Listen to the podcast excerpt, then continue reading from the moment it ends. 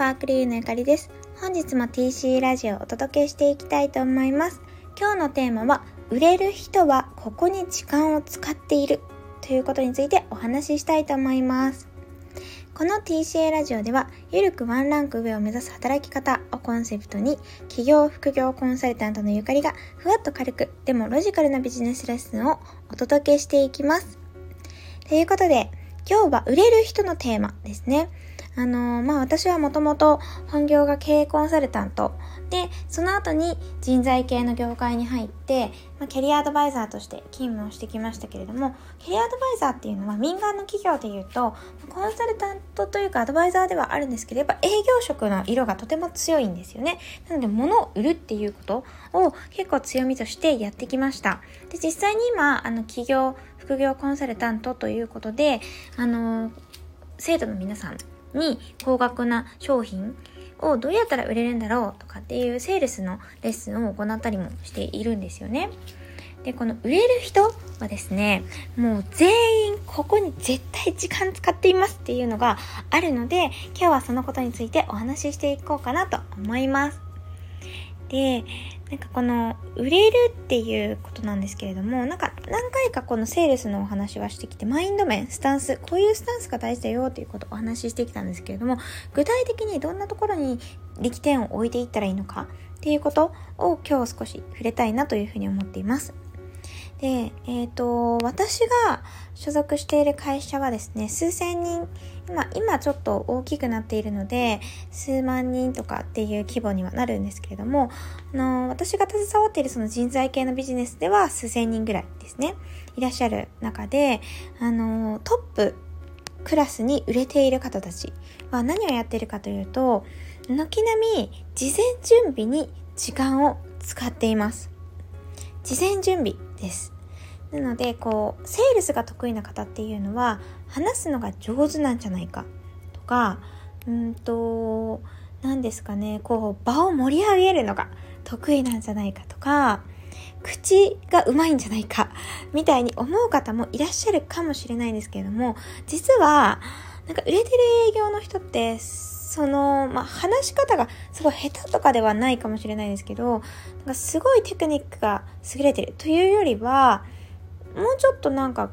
うんと、聞き方が上手だったりするんですよね。意外とその話してる話しぶりだけでは売れてるかどうかがわからないっていうこともあったりします。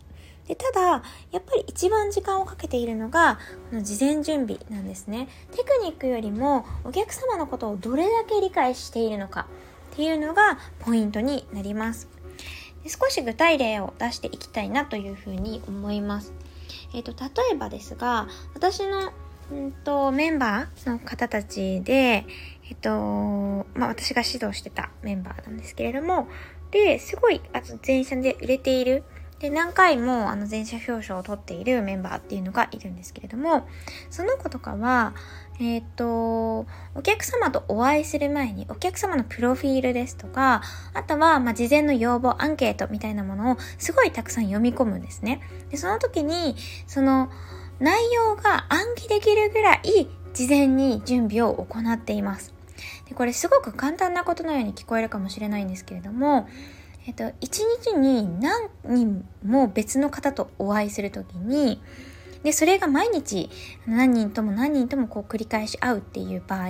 に、初めて会う方のプロフィールを暗記するっていうのは、なかなかできることではないと思うんですよ。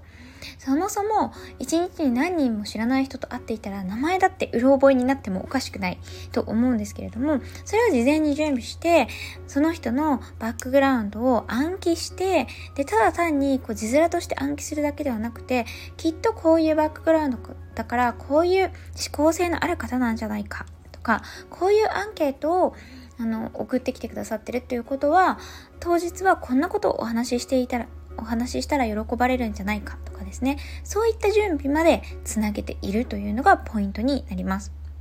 で、これ何も、あの、営業の方たちだけではなくて、私たちがコンサルタントとしてお客様を、えっ、ー、と、まあ、サポートするときも同じようにしています。お客様が目指しているあの目的ですとかそういったことはもちろんヒアリングさせていただくんですけれども、それ以外に、まあ、えっ、ー、と、企業様のコンサルタントとかをしていると、有名な方も結構いらっしゃるわけですよね。大手の企業様の、まあ、役員の方だったりとか、えっ、ー、と、まあ、社長の方だったりとかっていう方ともお会いする機会が、えっと、あったりするので、そういった方たちって新聞とか、あの、マスコミ関係ですよね。過去の記事とか、またはレポートだったりとか、研究論文だったりとか、そういうのが実は出てたりするんですよ。なので、事前に、あの、そういったデータベースみたいなもの、あの、経営コンサルタントの時はね、社内に抱えてたりするので、そういったデータベースを事前に調べて、あの、資料にまとめて、私はまあその当時はね、下っ端だったので、そういったお客様の情報を調べたものをレポートにして上司の方にお渡しするということもやっていました。でそうすると上司の方は、そのお客様にお会いする前に、あの、簡単に目を通して、えっ、ー、と、そう、なんですかね、そんなにたくさん調べる時間を設けなくても、お客様のことをちゃんと理解できるっていう風にできるので、そういったレポートを出すぐらいお客様を知るとか、事前準備には時間を使っていたんですよね。で、このお客様を知っているか知らないかによって、その後できる提案のことだったりとか、その後、まあ同じものを売るにしても提案の仕方っていうのが全然変わってきます。というのも、人って、例えば、そうですね、お腹が空いたとか、うん、ハンバーグが食べたいって言ったとしても、その人のバックグラウンドにどんな思想があるのかを理解しておくことによって、全然違う提案になるわけですよね。例えば、ハンバーグが食べたいって言った時にも、その人が実は、え、ー、と、すごくダイエットに気を使っていらっしゃる方で、普段食生活とか運動の、えっ、ー、と、生活、ライフスタイルとかに気を使っている方だっていうのを理解していれば、そのハンバーグも肉の質だったりとか、または調理方法だったりとか、食食べるタイミングだったりとかまで提案ができてくるんじゃないかなと思うんですよね。で、そうではなくて、もともとたくさん食べるっていうのが大好きな方で、あの、食事の量を重視している方だっていうことがあの、もう事前に分かっていれば、同じハンバーグが食べたいって言ったとしても、量に力点を置いた提案をすることができるわけですよね。なので、売れる方っていうのはですね、あの、何を売ってるから売れるとか、どういう、うん、テクニックを持ってるから売れるとか、っていうのがとても大事というよりは、事前に準備をしてるかどうか、ここがとても売れるか売れないかを分けるポイントかなというふうに思っております。ので、もし参考になったら嬉しいです。ということで、今日もこの辺で終わりにしたいと思います。今日もご視聴してくださってありがとうございました。あの、このようにビジネスに役立つ tips、あの、ノウハウだったりですとか、何かお伝えできることをこれからもあの配信していきたいなというふうに思いますので、こんなこと聞いてみたいなっていう方がいらっしゃったら、コメント欄ですとか、レターなどでお聞かせいただけたら嬉しいです。では、また次の音声でお会いしましょう。バイバーイ。